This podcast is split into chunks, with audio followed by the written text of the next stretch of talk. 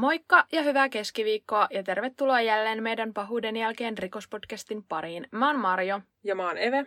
Ja se on itse asiassa mun jakso, mikä aloittaa tämän. Joo, selvä. Mennään Men... kuuntelemaan. Joo. Nikolas Klauks syntyi 22. maaliskuuta vuonna 1972 Kamerunissa, Afrikassa. Hänen isänsä työskenteli rahoitusalalla ja hänen työnsä oli erittäin kansainvälistä. Kun Nikolas oli viisivuotias, hän muutti vanhempiensa kanssa Lontooseen ja muutaman vuoden kuluttua he muuttivat takaisin heidän alkuperäiseen kotikaupunkiinsa Pariisiin. Nikolaksen nuoruus ei ollut kovinkaan rakkauden täyteinen. Hänen vanhempansa eivät osoittaneet häntä kohtaan minkäänlaista kiintymystä. Päinvastoin he sallivat häneltä lähestulkoon kaiken ja olivat Nikolaksen mukaan ylipäätään kylmiä ja tunteettomia ihmisiä.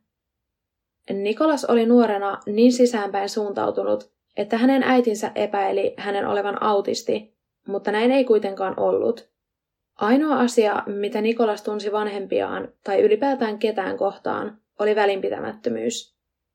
Hänellä ei ollut empatiakykyä. Nikolas on kuitenkin kertonut olleensa tyytyväinen lapsena. Hän kokee, että hänen perheensä oli hyvä. Nikolaksen ollessa kymmenenvuotias hänen isoisänsä menehtyi aivoinfarktiin heidän riitonsa jälkeen, ja tämän myötä Nikolaksen elämä muuttui pysyvästi. Nikolas koki, että hänen koko perheensä syytti häntä isoisän menehtymisestä, ja hän sulkeutui omaan kuoreensa entistä enemmän. Hänelle alkoi kehittyä pakkomiele kuolemasta ja kaikista muustakin synkästä, esimerkiksi hautausmaista, hautajaisista ja ruumishuoneista – hän luki kirjoja ja novelleja ja sarjakuvia mustasta makiasta, vampyyreistä, ihmissusista sekä okkultismista. 12-vuotiaana Nikolas muutti vanhempiensa kanssa Portugaliin ja 16-vuotiaana hän palasi takaisin Pariisiin isänsä kanssa. Jatkuvien muuttojen vuoksi Nikolas menetti aina ystävänsä ja perustansa. Hänellä ei ollut ketään, johon turvautua. Näihin aikoihin hän alkoi haaveilla koulukaveriensa ampumisesta, mutta hän kuitenkin onnistui pääsemään tästä ajatuksestaan irti uppoutumalla True Crime-kirjoihin ja isältään saatuihin mustan magian kirjoihin, joita tämä oli tuonut Afrikasta. Nikolas katsoi myös paljon kauhuelokuvia. Hän on maininnut Manaajan olleen yksi hänen nuoruutensa merkittävimmistä elokuvista – Noin 16 vuoden iässä hän alkoi kierrellä hautausmailla ja hän tunsikin hautausmaat paremmin kuin muut kaupungin osat. Kun muut hänen ikäisensä viettivät iltoja kavereiden kanssa, Nikolas oli hautausmaalla yksin. Hän ihaili mausoleumeja, jotka ovat siis tällaisia isoja ja kauniita hautarakennuksia, mutta sen sijaan, että hän olisi vain ihastellut niitä, hän alkoi miettiä jotain paljon synkempää – hän halusi nimittäin murtautua tällaisen mausoleumin sisälle, ja ei mennyt aikaakaan, kun hän jo siirtyi ajatuksista tekoihin. Hän teki itse L-kirjaimen muotoisen avaimen, jolla sai mausoleumin ovessa olleen ruosteisen lukon avattua, mutta hän otti mukaansa myös sorkkaraudan, jolla sai vaikeimmat lukot avattua. Jos jonkun mausoleumin lukko ei auennut sorkkaraudallakaan, hän murtautui sisään ikkunasta – Nikolas teki nämä murrot keskellä päivää, mutta palasi yön pimeydessä jatkamaan tutkimuksiaan ja puuhiaan. Tällä tavalla hän sai työskentelyrauhaa. Hän vieraili myös erilaisissa kryptoissa ja vietti niissä aikaa tuntikaupalla. Nikolas on kuvaillut kokeneensa, että nämä paikat ovat hänen valtakuntaansa ja että hän on helvetin hallitseva keisari. Mausoleumien sisällä hän koki olevansa lähellä itse kuolemaa. Hän ei kuitenkaan avannut näitä hautaarkkuja vielä. Ei kuitenkaan mennyt aikaakaan, kun kerran herätessään hän koki palavaa halua silvoa ruumista. Hän otti mukaansa kumihanskat, mustia kynttilöitä, pihdit, sorkkaraudan sekä ruuvimeisselin ja suuntasi kohti erästä tiettyä hautaholvia, jonka oven oli avannut jo muutamaa päivää aiemmin. Hän oli jo oppinut, koska hautuumaan työntekijät olivat lounastauolla, ja ajoitti vierailunsa siihen aikaan. Hautaholviin astuessaan siellä oli pimeää ja kosteaa. Hän sytytti tuomansa kynttilät ja alkoi toimia niiden valossa. Hän meni alas rappusia ja poisti yli tunnin ajan arkkua sen kotelosta varoen pudottamasta sitä, ja tämän yhteydessä hän sai naarmuja säärensä. Hän ihaili arkkua hetken aikaa. Se oli massiivi tammea ja sinetöity ruuveilla. Arkku näytti uudelta, joten Nikolas uskoi kyseessä olleen vastikään menehtyneen ihmisen ruumis. Hän avasi ruuvit nopeasti ja poisti arkun kannen. Tämän tehtyään hänen kasvojaan vasten levisi voimakas meren haju. Katsellessaan ruumista hänelle selvisi, että se oli osittain merentyneen iäkkään vanhan rouvan ruumis. Hänet oli kääritty valkoiseen lakanaan, joka oli ruskeiden tahrojen peitossa. Hänen kasvonsa näyttivät öljytyiltä, mutta todellisuudessa se ei ollut öljyä, vaan ruumin nestettä, jotka tulevat ulos, kun ruumiissa alkaa mätenemisprosessi. Nikolas tuijotti ruumiin tyhjiin silmäkuoppiin, ja hetken aikaa hän tunsi pyörtyvänsä. Hän kuitenkin kasasi itsensä nopeasti ja mietti, miksi oli tullut tänne hautaholviin. Hän halusi silvoa ruumiin. Nikolas alkoi lyödä ruumista ruuvimeisselillä vatsan, lantion sekä hartioiden seudulle ja kertoi lyöneensä tätä ainakin 50 kertaa. Nikolas koitti irroittaa ruumiin päätä, mutta totesi pian, ettei hänellä ole siihen oikeita työvälineitä mukanaan. Kun hän lopetti ruumiin turmelemisen, hän oli itse täysin ruumiista tulleiden eritteiden peitossa. Ennen poislähtöään hän otti ruumiista useita polaroid-kuvia. Nikolas jatkoi tätä hautaholveissa ja mausoleumeissa kiertelyä ja hautojen avaamista, mutta pian hän kuitenkin kaipasi jälleen jotain lisää. Hän alkoi ottaa itselleen muistoja haudoista, joita avasi. Nikolas keräsi mukaansa muun muassa hampaita, luunpaloja, luita ja selkänikamia, joita hän laittoi roikkumaan kotinsa katosta. Hänen kotoaan löytyi satoja leffoja, joissa muun muassa silvotaan ja tapetaan ihmisiä. Televisiotasolla hänellä ei ollut koristeesineitä tai valokuvia, vaan purkeittain ihmisten tuhkaa. 20-vuotiaana hän päätti kokeilla, saisiko tyydytystä armeijassa työskentelystä. Hän liittyi Ranskan armeijaan, mutta vuoden jälkeen ymmärsi, että vaikka hän työskenteli kuolemaan mahdollistavien aseiden kanssa, se ei ollut hänelle tarpeeksi, joten hän lopetti armeijassa työskentelyn, mutta varasti sieltä itselleen useita aseita. Tällöin Nikolas ymmärsi rakastavansa kuolemaa ja ruumiita, Armeijasta lähtiessään hän haki kouluun, koska halusi valmistua hautausurakoitsijaksi. Jostain syystä hänen hakemuksensa hylättiin, joten hän meni töihin lastensairaalan ruumishuoneelle avustajaksi. Hänen ensimmäinen työtehtävänsä oli avustaa kymmenenvuotiaan tytön ruumiin avauksessa, jolloin hänelle opetettiin, miten vatsa suljetaan tikeillä. Tämä kerta oli ensimmäinen kerta, kun Nikolas koski tuoreeseen ruumiiseen – hän oli jälkikäteen kertonut ihmetelleensä, miten punaisia ja kiinteitä sisäelimet ovat tuoreella ruumiilla. Muutaman kuukauden jälkeen Nikolas vaihtoi pois lastensairaalasta ja meni töihin toiseen sairaalaan, mutta edelleen ruumishuoneelle. Täällä sairaalassa hänen työkuvansa kuului myös veripussien kuljetus verikeskuksesta leikkaussaliin.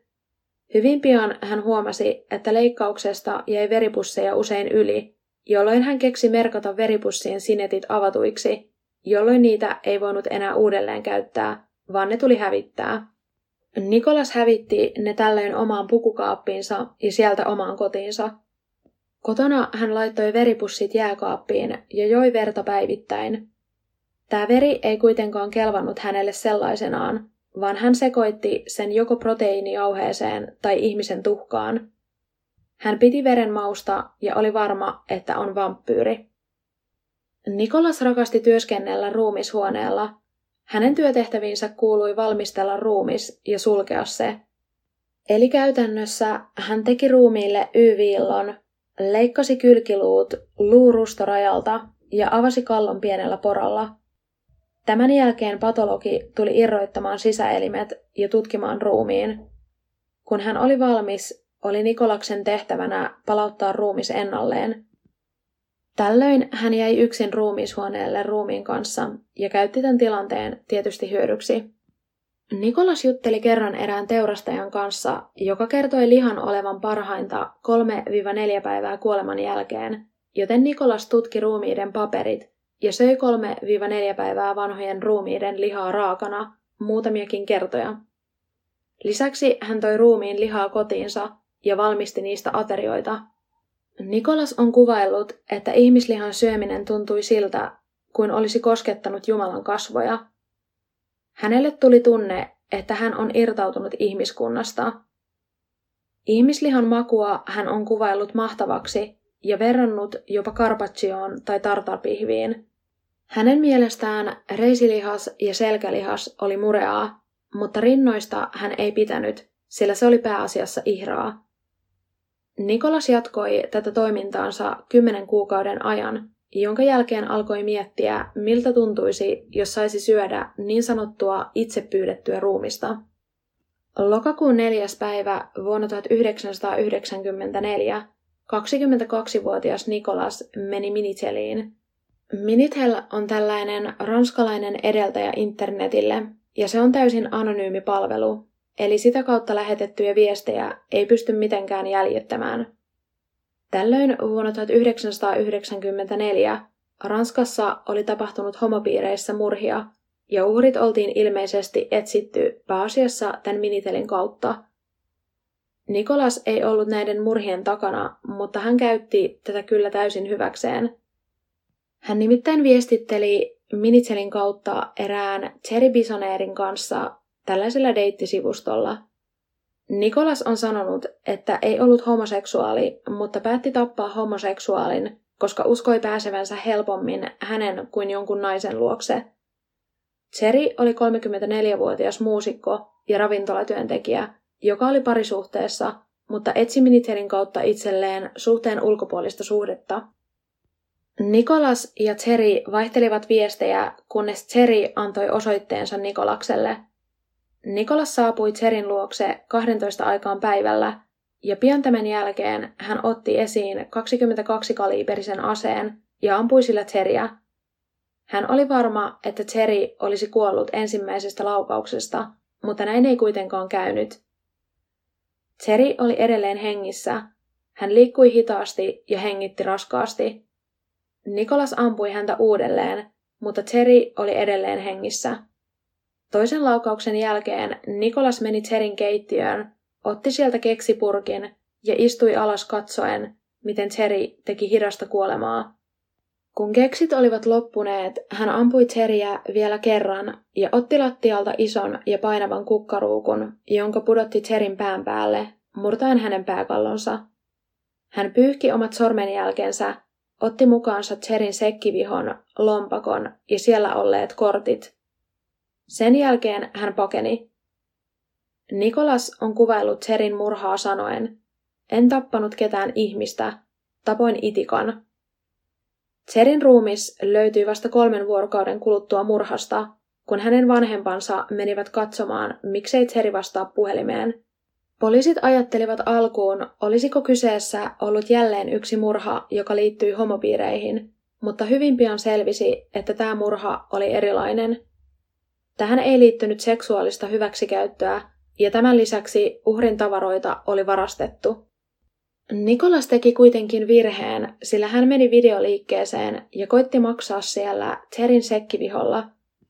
Kun häneltä pyydettiin henkilöllisyystodistusta, hän antoi Terin henkkarit, johon hän oli liittänyt oman kuvansa Terin kuvan päälle. Myyjä kuitenkin huomasi tämän ja hälytti poliisit paikalle.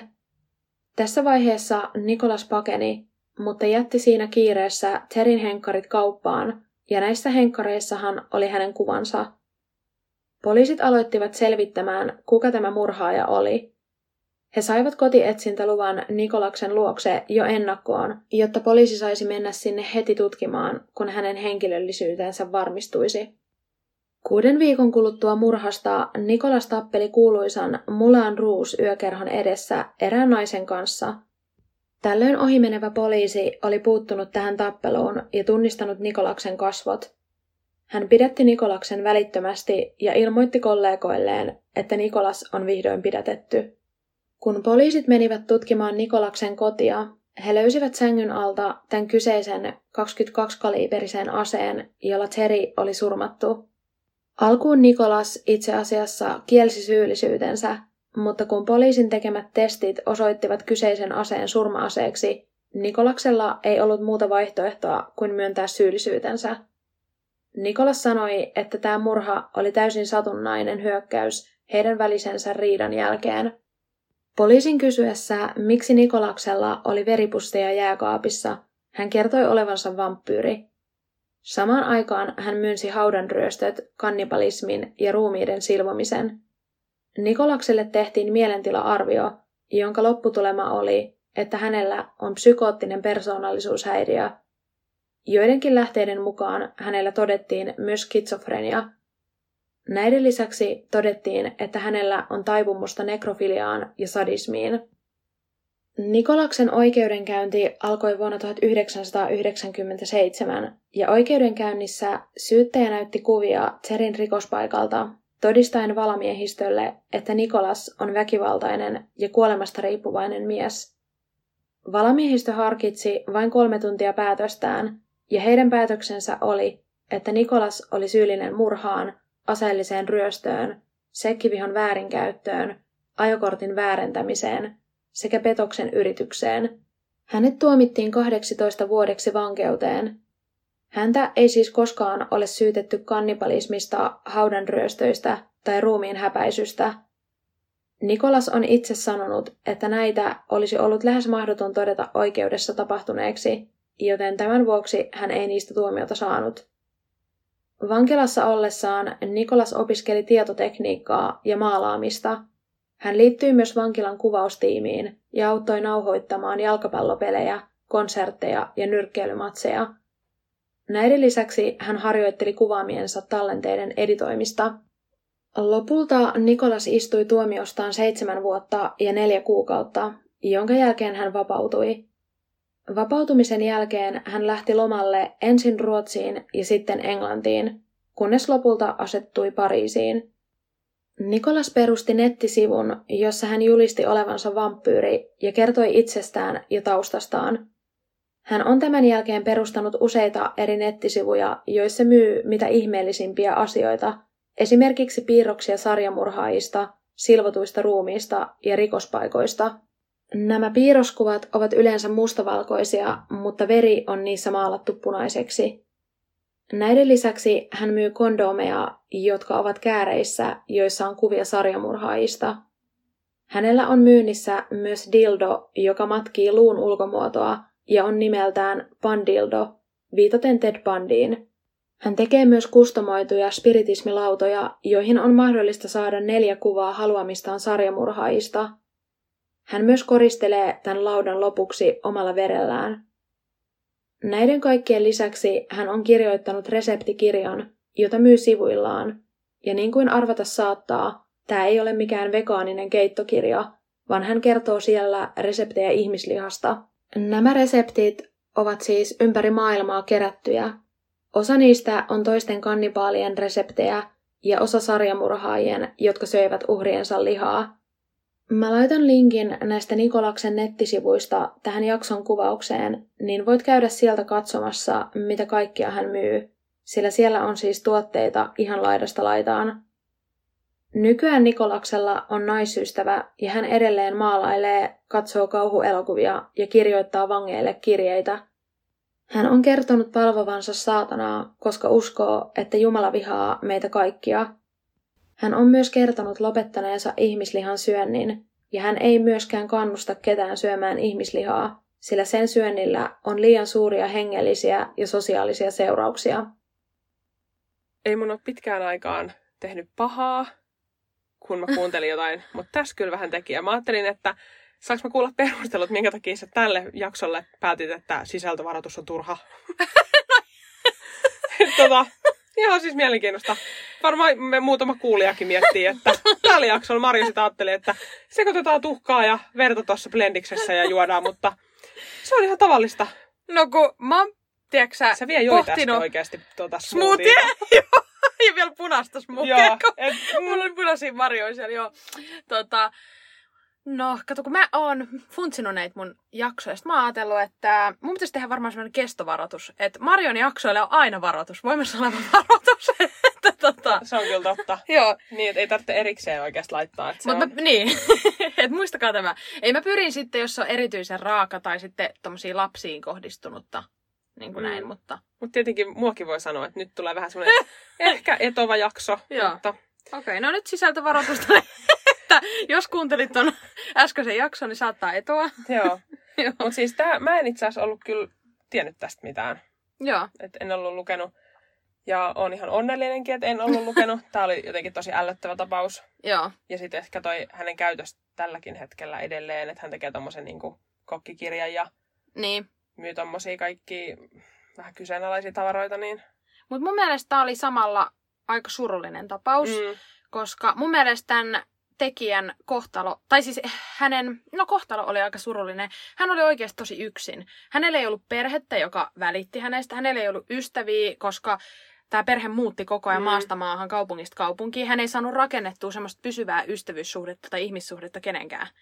Niin mun mielestä niin kuin, aika surullista. niin on. Ja sitten hänellä oli mielenterveysongelmat, jotka oli oikeasti tosi pahoja ja ne oli hoitamattomia. Hänellä ei ollut perhettä, joka hänestä niin kuin, silleen pitäisi huolta, että ne olisi nähnyt näitä merkkejä. niin, et toki, ketään muutakaan. niin, Mm. mm. et toki nyt o, kaikki ei ole merkkejä, että hän tykkää true crimeista ja kauhuleffoista, niin, niin mekin Mm, ja moni muukin. Että eihän tommoset, mutta kyllähän hänessä oli näitä merkkejä ihan varmasti näkyvillä. mm, kyllä. Niin tosi surullista mun mielestä, että hän oli niin yksin eikä hän saanut apua. Mm. Mutta mua jotenkin myös noin sun kuvailut siitä, mitä kaikkea hän teki niissä mausoleumeissa sun muissa, niin Mm. jotenkin ihan siis tosi hirveätä. Oli. Ja ihan kun miettii siis ajatuksena, että jos olisi oma läheinen, jonka hautarauhaa rikottaisi, niin se olisi aivan järkyttävää. Siis olisi ihan hirveitä olla niille, tai niiden läheinen, jo, jotka on kuullut tästä, että heidän Mm. niin omaisille on tehty jotain tuommoista. Niin on. Että on, et vaik, ja sitten myöskin tietysti tämä, että hän tota, myös tappoi sitten Mm, tämän Terin. Kyllä. Mutta Niin. se oli onneksi semmoinen, että hän sai, tai jäi tosi nopeasti kiinni. Mm. Että silleen, kun ei tiedä mitä olisi tapahtunut, jos Niin. ei olisi jäänyt. Että... Niin, mutta tässäkin huomasi sen, että tämä ei, tai että hän ei ole mikään tappaja. Tai siis semmoinen, Mm. mm. eihän hän järkeily millään tavalla tätä murhaa. Niin. Mutta siis oli toi on, mä rupesin oikein miettimään tota, että periaatteessa se on ihan mahdo- mahdollista niin kuin sairaalasta nyysiä tommosia veripusseja. on. Ihan siis tälläkin, ihan kukaan meistäkään periaatteessa, niin kuin, kun me ollaan siis päivystyksessä töissä oltu, Niin. niin eihän kukaan siellä vahdi sua, että tiputat sä sen veren Ei. tyylillä. Toki hän ei nyt itse tiputtanut niitä. että Ei, mutta voidaanhan mekin merkata siihen käytetty Niin. ja näin, niin eihän kukaan niitä kattele. Niin, ja sitten se, että jos hän kuljettaa niitä, niin hän varmasti kuljettaa myös ne jämät pois ja justiinsa Kyllä. niitä, mitä ei käytettykään, tai jos hän siivoo ne tilat. Mm, Niin kuin helppo se on vaan silleen, että no joo, tonne taskuun. Kyllä, Ja sitten samoin, jos hän on ollut varmaankin obduktiopreparaattori Niin. nykyään, tai Niin. niin kuin Suomessa, niin niin.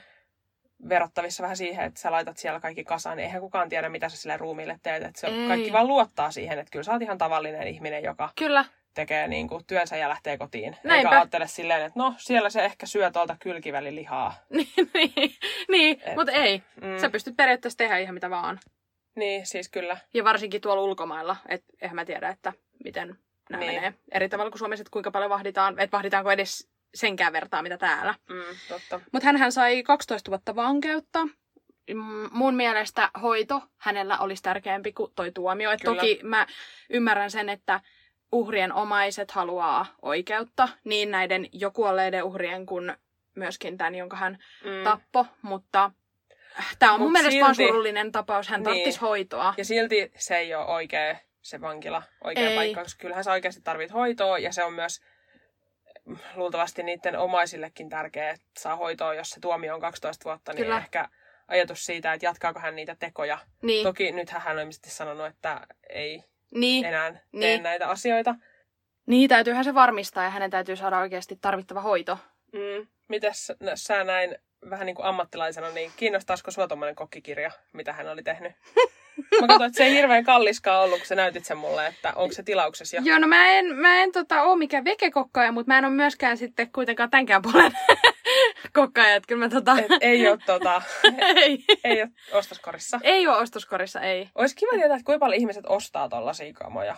Et mä en niinku, siis mä oon niin nössä, että mä en uskaltaisi tilaa tuommoista spiritismilautaa kotiin. En mäkään. Saatikaan, että siinä on jonkun ihmisen verta. Joo, ei, niin, ei. ei. siis herra Jumala, Mä ei. kuvittelisin, että se elää täällä omiaan se Niin lauta, mäkin. kun mä avaan vaatehuoneen, niin sieltä tulee ne henkilöt, ketä siinä on. Joo, Joo, ei. niin en mä en uskaltaisi. En mäkään. Mutta mä oon ihan varma, että kyllä joku niinku tilaa. Siis kyllä niitä varmaan jotkut tilaa, mutta Niin. en mä sitten tiedä, niin kuin, millaiset ihmiset. Että onko niin paljon vaan semmoista kokeiluhalua ja mielenkiintoa ja Niin. en mä tiedä. Niin.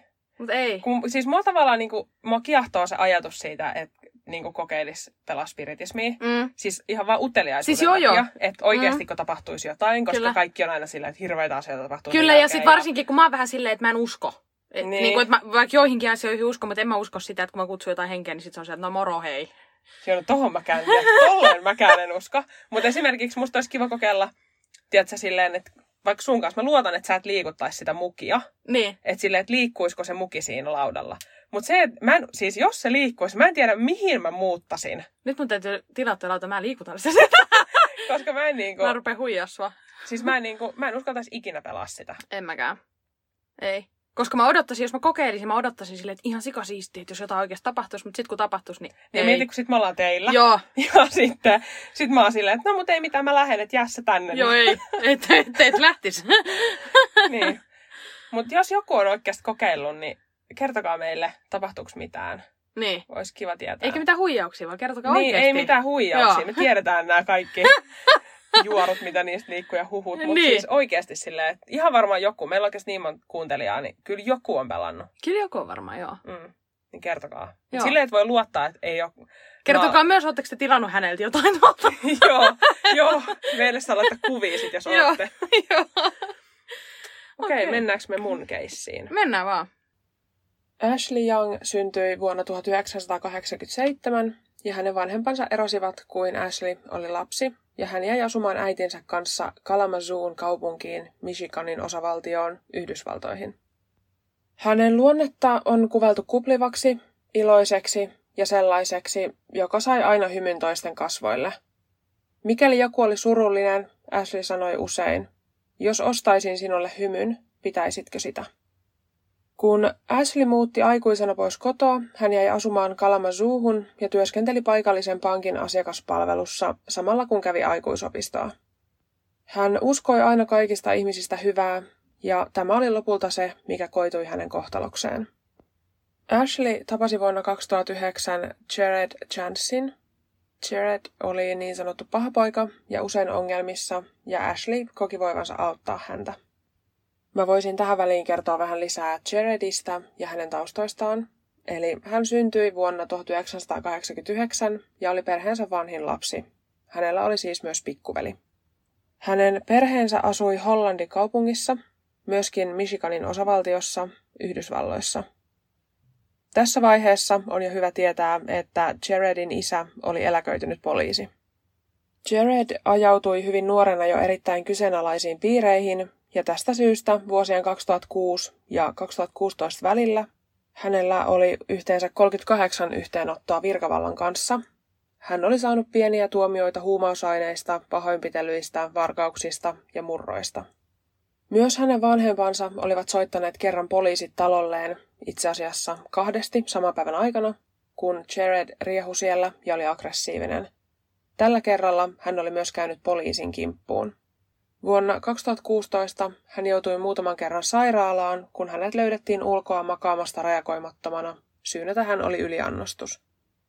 Kertaalleen hänet myös pahoinpideltiin ilmeisesti huumevelkojen vuoksi. Vuonna 2010 Jared murtautui Ashlin asuntoon ja varasti sieltä tavaroita sekä hajotti paikkoja. Hän varasti nämä tavarat, jotta voi myydä ne eteenpäin ja saada itselleen rahaa päihteisiin ja päihdevelkojen maksuun. Tämän teon jälkeen Ashlin läheiset pyysivät tätä katkaisemaan välit Jaredin kanssa, ja Ashley päätyi lopulta näin tekemäänkin. Hän ei kuitenkaan halunnut Jaredille ongelmia, joten hän ei nostanut syytettä häntä kohtaan.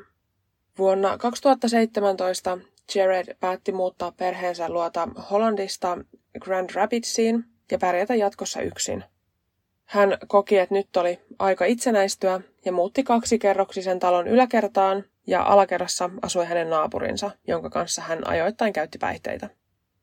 Näihin aikoihin Jaredin sekä Ashleyin yksi yhteinen ystävä otti yhteyttä Ashleyin ja kehotti häntä korjaamaan välinsä Jaredin kanssa. Ashley päätyi sopimaan välinsä Jaredin kanssa ja heistä tuli jälleen ystäviä. Niin kuin mä aiemmin kerroinkin, Ashley uskoi ihmisistä aina hyvää ja hän uskoi, että Jared saa oman elämänsä kasattua ja jatkaa niin sanotusti kaidailla poluilla.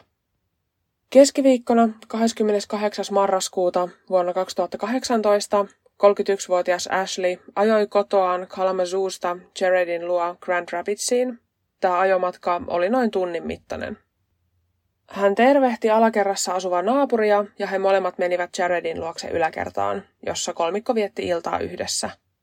Jared poltti pilveä naapurinsa kanssa, mutta Ashley ei tähän osallistunut. Loppuillasta Ashley sekä Jared päättivät vielä lähteä muutamaan pubiin juomaan hieman alkoholia, ja puoli yhden jälkeen Ashley on tallentunut Jaredin asunnon lähellä olevan kaupan valvontakameraan.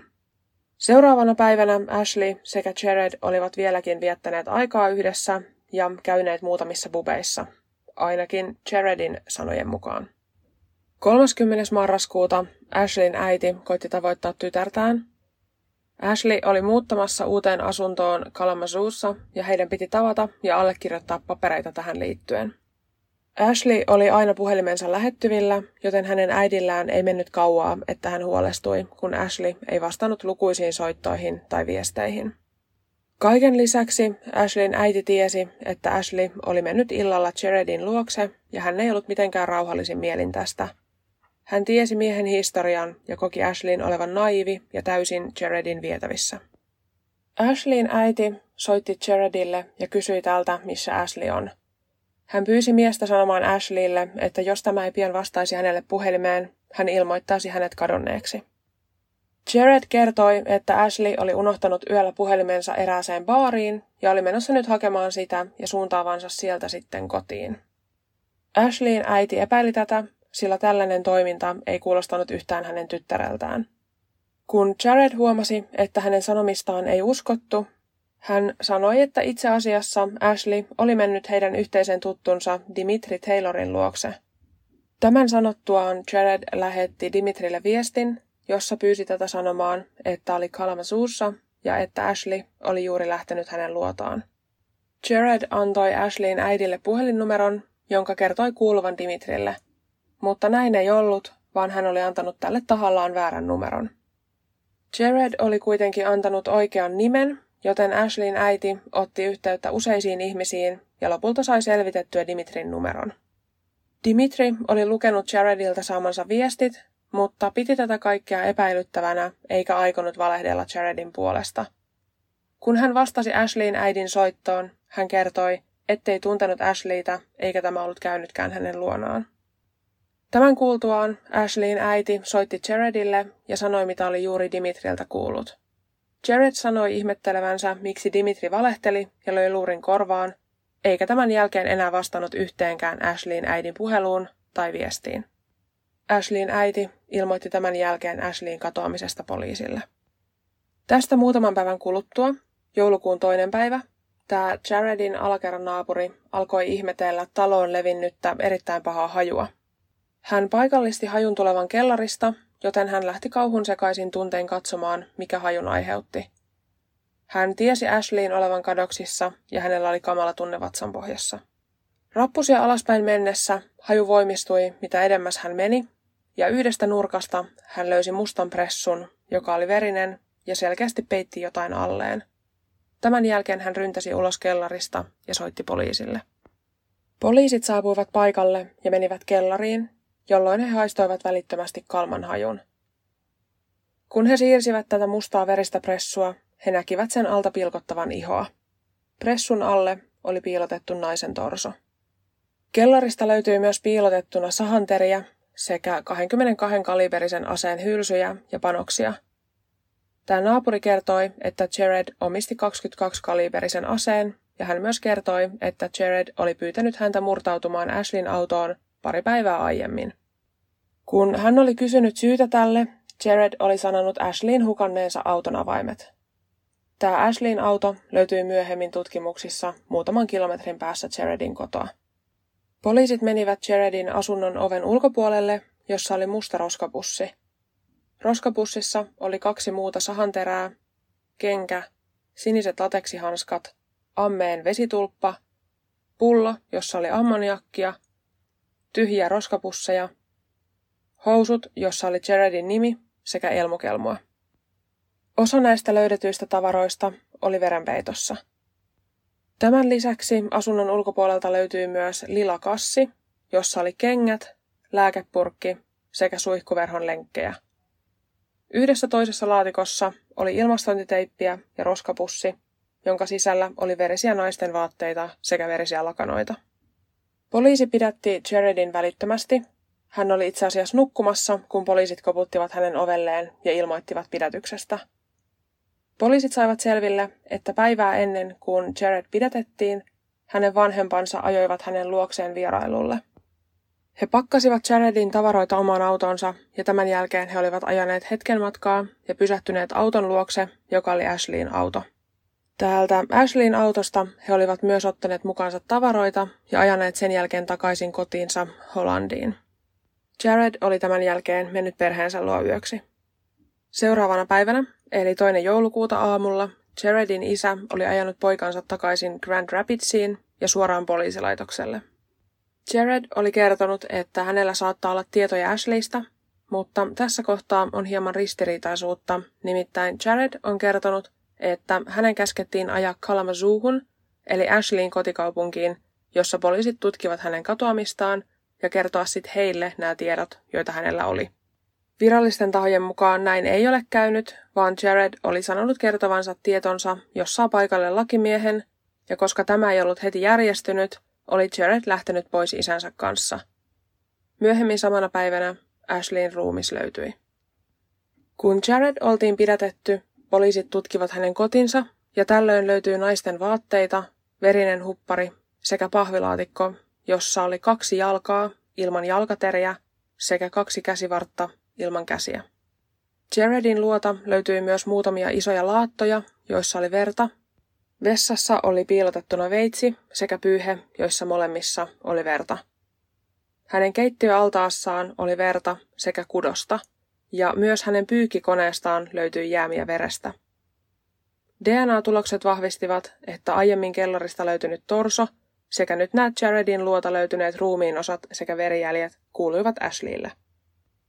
Jaredin vanhempien koti tutkittiin myös, ja sieltä löytyi verinen suihkuverho, ja sohvan alla oli verinen saha, jossa oli Ashleyin kudosta. Kylpyhuoneesta löytyi täysin verenpeitossa ollut pyyhe. Perheen auton takakontista löytyi siniset lateksihanskat sekä tyhjä pullo ammoniakkia. Joissain näissä tavaroissa oli leima, josta selvisi, että kyseiset tavarat oli ostettu juhlatavarakaupasta. Poliisit menivät tänne kauppaan ja pyysivät nähdä valvontakameratallenteita, joista näkyi, että Jared oli ollut siellä ja ostanut sieltä ilmapalloja, ammoniakkia sekä roskapusseja. Ostosten jälkeen hän oli mennyt käymään kaupan takana, jossa oli roskis, ja valvontakameratallenteesta näkyi, miten hän oli heittänyt sinne paljon tavaraa. Poliisit tietenkin menivät katsomaan tätä roskista, ja siellä oli oranssilaukku, jossa oli naisten vaatteita, reseptilääkkeitä, jotka oli määrätty Ashleylle, ja Ashleyin ajokortti sekä koulun kulkulätkä. Näiden lisäksi roskiksesta löytyi Ashleyin huppari, jossa oli verta hupussa, sekä farkut, joissa oli verta. Niin, ja yllämainittujen löytöjen perusteella myös Jaredin vanhemmat siis pidätettiin ja heitä syytettiin rikoksessa avustamisesta. Tarkkaa tietoa tapahtumista ei ole, mutta poliisi epäilee, että Jared tappoi Ashleyin ampumalla häntä ja tämän ampumisen jälkeen hän oli paloitellut Ashleyin. Tämän jälkeen hänen epäillään soittaneen vanhemmilleen ja pyytäneen apua, ja he olivat jälleen kerran häntä auttaneet. Tästä tosiaan järkyttävintä monen mielestä oli se tosiasia, että Jaredin isä oli entinen poliisi. Miten hän ei puuttunut tilanteeseen, vaan päätyi auttamaan poikaansa todisteiden ja mahdollisesti ruumiin hävittämisessä. Ashleyin pää, kädet sekä jalkaterät ovat edelleen kadoksissa. Poliisi epäilee, että Jaredin isä on neuvonut häntä ja auttanut häntä Ashleyin pään piilottamisessa tai hävittämisessä, koska siinä on todiste siitä, miten Ashley on kuollut. Nyt kun kuolintapaa ei ole selvillä, Hän luultavasti toivoi, että Jared saisi lievemmän syytteen. Tarkkaa kuolinaikaa ei myöskään poliisilla ole tiedossa, mutta eräs baarimikko kertoi nähneensä Ashleyn sekä Jaredin pubissa 28. marraskuuta, mutta 29. marraskuuta Jared oli ollut yksin liikkeellä, vaikka hän oli Ashleyn äidille kertonut, että tällöin hän oli ollut pubissa Ashleyn kanssa. Poliisi epäilee, että Ashley oli ollut jo tällöin kuollut. Kuulusteluissa Jared ei kertonut mitään tapahtumista. Hän toisteli, ettei voi puhua tapahtuneesta tai siitä, miksi näin tapahtui. Häntä pyydettiin kertomaan Ashleyin ruumiin osien sijainnit, jotta hänen perheenjäsenensä saavat rauhan ja mahdollisuuden haudata hänet kokonaisena. Hän kertoi toivovansa, että voisi antaa perheelle sen rauhan, mutta että tilanne on sellainen, ettei hän pysty eikä tiedä. Syyskuussa 2019 Jaredille tarjottiin sopimusta, jossa hän kertoisi, missä Ashleyn loput ruumiin osat ovat, myöntäisi syyllisyytensä toisen asteen murhaan, todisteiden tuhoamiseen, ruumiin häpäisyyn ja piilottamiseen. Vastineeksi tästä tunnustuksesta hän saisi tuomion, jonka minimipituus olisi 31 vuotta. Kaikki olivat varmoja, että hän suostuisi tähän, mutta näin ei kuitenkaan käynyt. Hän kieltäytyi ja tapaus siirtyi eteenpäin oikeudenkäyntiin ja sitä kautta valamiesten päätäntään. Oikeudenkäynnissä Jaredin pikkuveli kertoi pääpiirteittäin tapahtumat. Hän kertoi Jaredin soittaneen heille ja olleensa täysin poissa tolaltaan, koska oli tappanut Ashleyin. Hän oli sanonut paloitelleensa hänet ja jättäneensä hänen ruumiinsa pahvilaatikkoon. Jaredin veli kertoi, että perhe lähti suoraan Jaredin luo jossa he siirtelivät tavaroita ja etsivät Ashleyin autoa, jonka he lopulta löysivätkin. Jared oli siis ollut niin päihtynyt, ettei muistanut mihin oli tämän kyseisen auton parkkeerannut. Heidän mukanaan oli ollut tällöin myös pahvilaatikko, jossa oli Ashleyin ruumiin osia, mutta tämä pahvilaatikko oli sitten kuitenkin palautettu takaisin Jaredin luokse. Jaredin syyllisyydessä ei oikeastaan ollut mitään epäselvää. Hänet siis todettiin syylliseksi kaikkiin kohtiin, joista häntä syytettiin, ja hän sai tuomiokseen elinkautisen vankeusrangaistuksen, josta hän voi hakea pääsyä ehdonalaiseen sadan vuoden kuluttua. Tuomari sanoi Jaredille, olet paha ihminen ja hirviö ilman omatuntoa. Olet vaaraksi yhteiskunnalle, eikä sinun tule enää koskaan päästä vapaaksi. Tässä oikeudenkäynnissä kuitenkin ehdottomasti surullisin kohta oli, kun Ashleyn äiti sai puheenvuoron ja hän ei pidätellyt vihaansa Jaredia kohtaan yhtään. Puheenvuorossaan hän sanoi, Itken joka päivä, seitsemän päivää viikossa. Mieleni ei koskaan saa rauhaa. Kun olin 18-vuotias, minulle sanottiin, etten voi saada lapsia, mutta Jumala antoi minulle lahjaksi Ashleyin, vaikka se olikin vain lyhyt aika hänen kanssaan. Jumala antoi sen lahjan minulle. Sinulla ei ollut mitään oikeutta ottaa häntä minulta tai hänen muulta perheeltään pois. Jos haluan halata tytärtäni, joudun halamaan hänen urnaansa. Jared Chance, Vihaan sinua ja haluaisin repiä sinut elävältä yksi raaja kerrallaan, niin kuin sinä teit Ashleylle. En ymmärrä, mitä hän näki sinussa. Sinussa ei ollut mitään pelastettavaa. Jaredin vanhemmat joutuivat myös oikeudenkäyntiin, joka järjestettiin vuonna 2020. Ja koska korona, niin Ashleyin vanhemmat osallistuivat tähän oikeudenkäyntiin Zoomin välityksellä. Oikeudenkäynnissä Jaredin vanhempia syytettiin rikoksessa avustamisesta, Jaredin isä todettiin syylliseksi tähän rikoksessa avustamiseen ja hän sai 30 päivän tuomion. Jaredin äiti todettiin myös syylliseksi ja hän sai 45 päivän tuomion. Tämän lisäksi he molemmat saivat vuoden ehdollisen tuomion. Ashleyn äiti sanoi Jaredin vanhemmille, Teidän autossanne oli minun tyttäreni ruumiinosia. Ajelitte niiden kanssa ympäriinsä ja minä en saanut niitä kaikkia ruumiinosia itselleni, jotta tyttäreni pääsisi kotiinsa – Rukoilen joka päivä, että elämänne olisi yhtä kärsimystä sen vuoksi, mitä teitte. Myös Ashleyn isä puhui Jaredin vanhemmille ja etenkin hänen isälleen. Nimittäin Ashleyn isä sanoi, Miten voit katsoa itseäsi peiliin? Olet poliisi. Miten voit elää itsesi kanssa, senkin huijari? Sinusta tulisi hyvä Hollywood-näyttelijä. Jaredin isä sanoi olevansa pahoillaan Ashleyn sekä hänen vanhempiensa puolesta ja kaikkien muidenkin osallisten puolesta – Jaredin äiti pahoitteli myös tapahtunutta ja sanoi toivovansa muuttaa tapahtumia. Pakko ihan ekoksi sanoa, että mua aina vaan oikeasti huvittaa nämä tuomiot, että saat sit sadan vuoden päästä hakea ehdoalaseen. Silleen oikeesti, onko näissäkään mikään järki? Niin, varmistetaan, ettei oikeasti lähde Niin. pois. Mutta miksei sit vaan sanota, että se on elinkautinen ja sä et lähettää ikinä mihinkään. Eikä silleen, että no Niin. kyllä sulla on mahdollisuus, mutta se on sit sadan vuoden päästä. Sitten kun sä oot 131, Joo. niin sit sä saat lähteä. Joo. Et, tota, Sitten kun joskus on niitä, että kun sulla on joku 300 vuotta vaan käyttää, Mm. mm. sit, sitten sä käyt hirveän taistelun siitä, että sä saat niin kun uudestaan se oikeudenkäynnin, että sä saat siitä pois, niin sitten on silleen, ok, otetaan 50 vuotta pois. mm. Ja kauhea työ. Silleen niin että se on työ Ja niille siis päättäjillekin. rahaa niin, menee Ihan sikana. niin. Mutta musta olisi kiva tietää, että miltä se tuntuu tässäkin. Sä oot niinku reilu kolmekymppinen ja sä tiedät, että niinku, no, hyvällä kautta huonolla tuurilla sä elät semmoinen niinku 70-vuotiaaksi, 80-vuotiaaksi. Niin.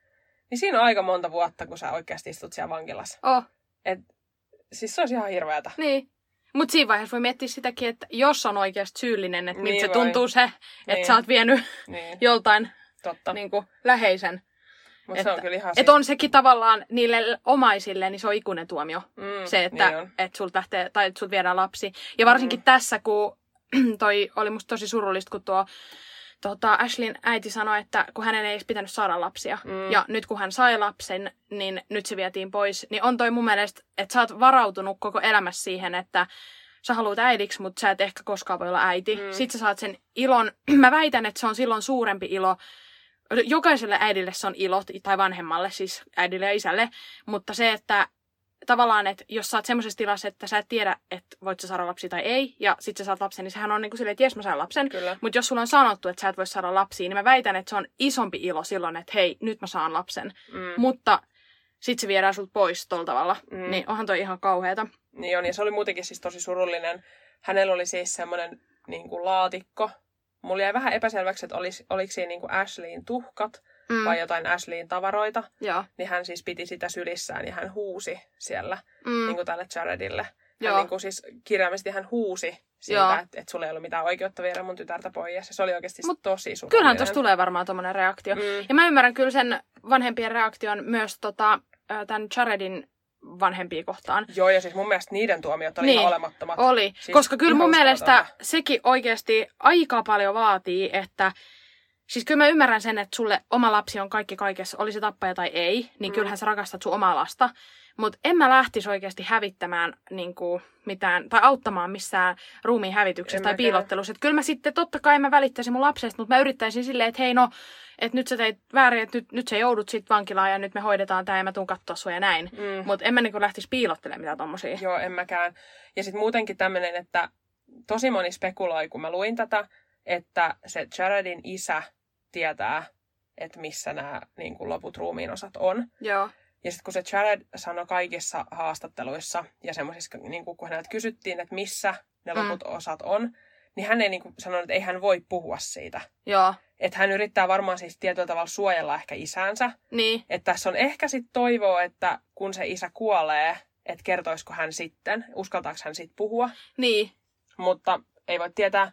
Ja se oli kyllä mun mielestä järkyttävää, että hän oli oikeasti entinen poliisi tai Niin. eläkkeellä oleva poliisi. Kyllä. Ja sä silti teet noin. Mun Niin mielestä on. Siis kyllä, sulla on niinku, sä oot antanut jonkun virkavalan, Niin. niin pidä siitä kiinni. Kyllä. Se on oikeasti, mä tiedän, että poliisit tekee rikoksia.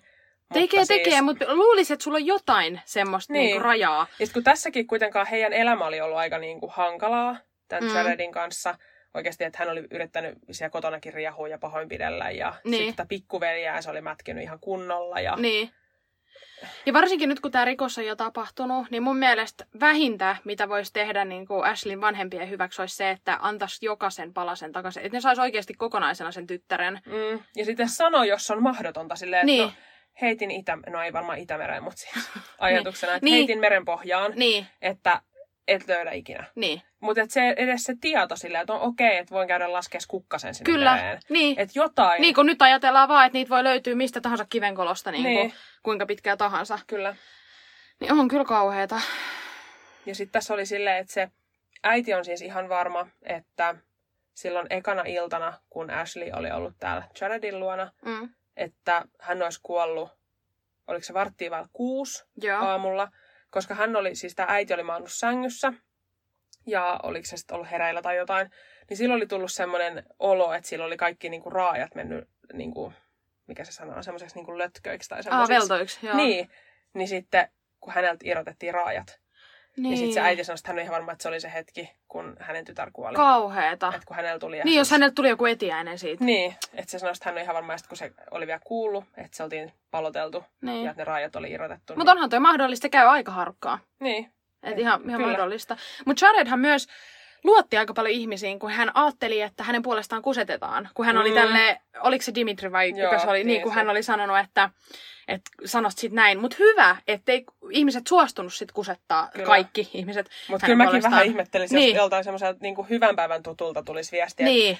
hei, sano, että tota, sä olit Porvoos eilen tähän aikaan tota, Niin. tämän, tällaisen henkilön kanssa. Silleen, Niin. öö, niin, miksi? niin. Joo, kyllä mä, jos sultkin tulisi viesti, niin kyllä mä haluaisin eka kuulla syyn, että Okei. Okay. onks mä tässä joku alibi? Annaks mä alibi Ei, sulle vai? siis muuten vaan, että jos joku soittelee, niin kerro. niin. Mut joo. Mutta tämä oli siis jotenkin tosi kurja. Ja sitten se oikeudenkäynti on tosi surullinen. Siitä Mm. näkyy klippejä YouTubessa. Niin se on kyllä tosi surullinen. Ja sitten se Zoomin välityksellä, kun oli näille vanhemmille se, niin kun hekin oli vaan silleen, että no, olisi kiva, että voitaisiin muuttaa tapahtumia, mutta ei voida. Mm. Niin silleen, että no, mutta sä voit muuttaa tätä hetkeä. Niin. Et kerro, mitä on tapahtunut. Niin, kyllä.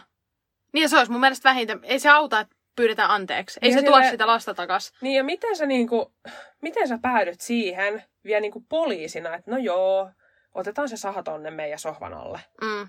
Niinku, mitä ihmettä? Niin. Mitä sä niinku ajattelet, että et En mä tiedä, onko siinä sit vaan silleen, että sä epätoivoisesti haluat vaan suojella sitä omaa lastas.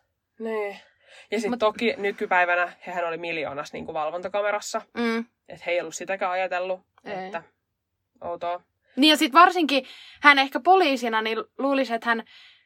Mä ymmärtäisin, että joku ihminen, joka ei ole tuommoisissa tutkinnassa ollut mukana, mm. niin Mm. ei välttämättä tiedä, tiedä, mutta poliisina niin hän varmaan tiesi jotenkin, että miten tämä tutkinta menee ja että Mm, et tulee jäämään ehkä kiinni. niin. Mutta mä en tiedä, ajatteleeko siinä sit vaan niin sokeasti sitä, että sä et halua sun lasta vankilaa. niin. Ja se, mä uskon siihen, kun poliisin teoria oli just se, että sen takia sitä päätä Mm. mm. ei löydy, eikä ne kerro, missä se on, Mm, koska siitä löytyy se kuolin syy. niin, Mutta mitä väliä sillä on, jos oikeasti se poika sai sadan vuoden tuomion? niin, Niin mitä väliä sillä on? Musta on ihan siis tosi niin kuin, pöyristyttävää, että hän kieltäytyi kertomasta ruumiin sijainnin, tai ne Mm. jäänteiden sijainnit. Hän olisi saanut 31 vuotta. niin. Hän olisi niin kuin, lähtenyt 60 vapauteen. Mutta siinä täytyy olla nyt jotain tosi salaista sitten. Niin. Mä en tiedä mitä, mutta... Että onko se, että se pelkää sitä isänsä niin paljon tylin, että Niin. niin. saako se isä joku... En, siis en ymmärrä. Niin voiko siitä tulla jotain, tiedätkö, mistä jää vähän niin kuin faijakin kiinni enemmän? Niin. En mä tiedä, mitä se olisi. Niin. Koska jos olisi joku kielletty aine, mihin vaikka vaan poliisi pääsisi käsiksi, niin kyllähän se niin, saisi sit muusta sehän- ruumiista. Niin, ja, niin. niin kuin, Et et siis en tiedä tosi yhtään. outoa, että miten hän ajattelee tolle. Itse henkilökohtaisesti uskon, että olisin tarttunut tohon. Vai ajatteliko, niin siis mäkin olisin ehdottomasti, kyllähän tuo lyhentää tuomiota, niin. Sä pääset elävänä sieltä pois, nyt sä pääset tuhkattuna. Niin. Niin sit jotenkin, en tiedä. En tiedä mikä, Ja mikä sitten, että siinä. miksi, koska kukaanhan ei tiedä, että minkä takia Ajatteliko se sitten, että, että se on niin raaka tapa, mutta toisaalta kyllä mä sanoisin, että palottelukin menee siinä samalla. Niin, kyllä et- mä silleen... Että jos on niin paloteltu, Et- niin siinä vaiheessa, jos kallo on kahjona, tai siis, ka, mikä se sana, ka, kasana, niin, siis- silleen, niin. niin. Kuin, joo. niin, niin tota, että kyllähän se on ihan yhtä raaka se palottelu. Että mm. En, en mä sitä lähtisi enää sitä peittelee. Niin, ja melkein silleen, että siitäkin, jos on ammuttu, Niin, lyöty jollain esineellä, kuristettu, siinä on siis se kaulakin on niin kuin Niin. Niin, niin, kyllä mä silti mä luokittelen, että se palottelu on niin kuin paha. niin, Et tota, voihan siinä olla, että hän on vetänyt vaikka kurkun auki. niin Tai silmät jotain. kaivettu tai jotain. Niin, mutta Niin, semmoisetkaan niin. ei välttämättä enää edes niin kuin näkyisi ehkä silleen, no Niin. en tiedä, en ymmärrä. Niin. Ja sitten se, että minkä takia. Mutta on kyllä mielenkiintoinen. Siis mua kiinnostaa tässä keississä eniten siis oikeastaan motiivi. Mm, Että miksi? mm, Koska aikaisemmissa keisseissä jotenkin sä oot pystynyt aina vähän päättelemään motiivia, mutta ei tässä, tää ei suoranaisesti etan rahaa. Tää ei ole se, että toi Ashley olisi jättänyt häntä. niin, koska Tai- oli vain ystäviä. Niin, Että en tiedä, olisiko sitten tämä niin Jared halunnut jotain enemmän. niin. Voihan se olla, että se olisi halunnut enemmän. enemmän. En mä mennä röyhtästä, niin tästä tuli tämmönen pieni... pieni katku. se näin naamasta vaan, nyt menee vihreäksi. Mä join vissyä just ennen. Joo. Joo. Niin. Niin, Motiivi jää epäselkeäksi. niin ja, ja se, ja, ja tämä on tosi häiritsevä keissi, että uskon, että niin kuin Ashleyn vanhemmat ei kyllä saa niin kuin rauhaa loppuelämänä, niin kuin he sanoikin. Että... Niin. No ei, ei ihmekään. Mm. Mun FBI-toimiston pitää ehkä ottaa koppi tästä keissistä. ja Tästäkin. rupeaa- Tästäkin, ja Mä odotan siis, tämähän on oikein iso. joo, Että tota, sano vasta kun lähdetään, niin joo, mä, mä tulen kyllä Joo. messiin. kyllä tää. Mä tuun taltioimaan Tää on nyt kaiken. semmonen, että täytyy selvittää. Joo, niin mehän ajateltiin, että me lähdetään sinne Jenkkeihin. Niin, Niin. Tota, mm, Niin. Nyt Joo. meillä on vaan sit vähän eri suunnitelmat siellä. Että kun meinattiin eka, että mennään tota, New Yorkin kattojen ylle helikopterilla Joo. ja, ja ei tota, enää. Road 66 ajellaan, niin ei. Nyt on vähän erilaiset. Kierrellä, kierrellä vähän eri paikoissa. Joo. Joo. Joo, oliko sun lisättävää? Ei varmaan. Ok. Kiitos kun kuuntelitte tämän keskiviikon jakson ja palataan ensi keskiviikkona. Siihen asti meihin saa yhteyden Instassa pahuuden jälkeen tai sähköpostilla pahuuden jälkeen at gmail.com. Moi moi! Moi moi.